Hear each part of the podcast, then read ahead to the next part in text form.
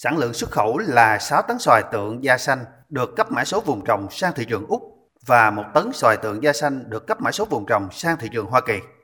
Chợ mới là địa phương có diện tích trồng xoài lớn nhất tỉnh An Giang với tổng diện tích gần 6.500 hecta, trong đó xoài tượng da xanh tập trung chủ yếu ở ba xã Tấn Mỹ, Mỹ Hiệp, Bình Phước Xuân với tổng diện tích hơn 4.200 hecta. Cây xoài tượng da xanh được nông dân trồng vào năm 2001. Năm 2009 được phát triển sản xuất theo tiêu chuẩn Việt Gáp.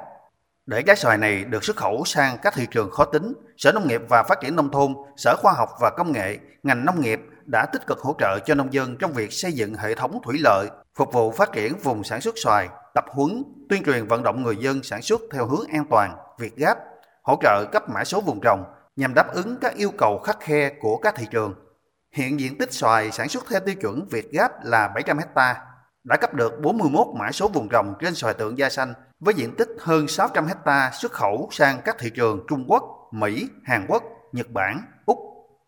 Việc tổ chức lễ công bố xuất khẩu lô xoài tượng da xanh đầu tiên sang thị trường Úc và Hoa Kỳ là một sự kiện quan trọng đánh dấu bước khởi đầu việc hợp tác liên kết sản xuất và tiêu thụ giữa Ủy ban Nhân dân huyện chợ mới với các doanh nghiệp nhằm thúc đẩy liên kết sản xuất tiêu thụ sản phẩm trái cây nói chung và sản phẩm xoài nói riêng, đặc biệt là xuất khẩu sang các thị trường có lợi thế cạnh tranh cao thông qua ký kết hợp đồng tiêu thụ, tạo lòng tin đối với hợp tác xã, bà con nông dân trên địa bàn huyện.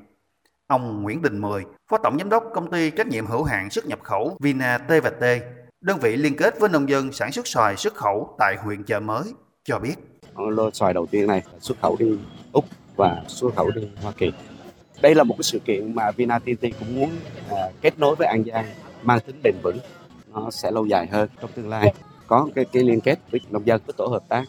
Vì mỗi nước nhập khẩu họ có một cái rào cản kỹ thuật khác nhau. Tôi phải tuân thủ theo cái rào cản của họ. Cho nên chúng tôi tập trung để tuyên truyền vận động bà con để tham gia cái chương trình này trong trại sỏi tuân thủ kỹ thuật theo. Hiện nay chúng tôi cũng đang có định hướng mở rộng thêm thị trường để chúng tôi sẽ tiếp tục đưa trái xoài sang nhiều nước hơn.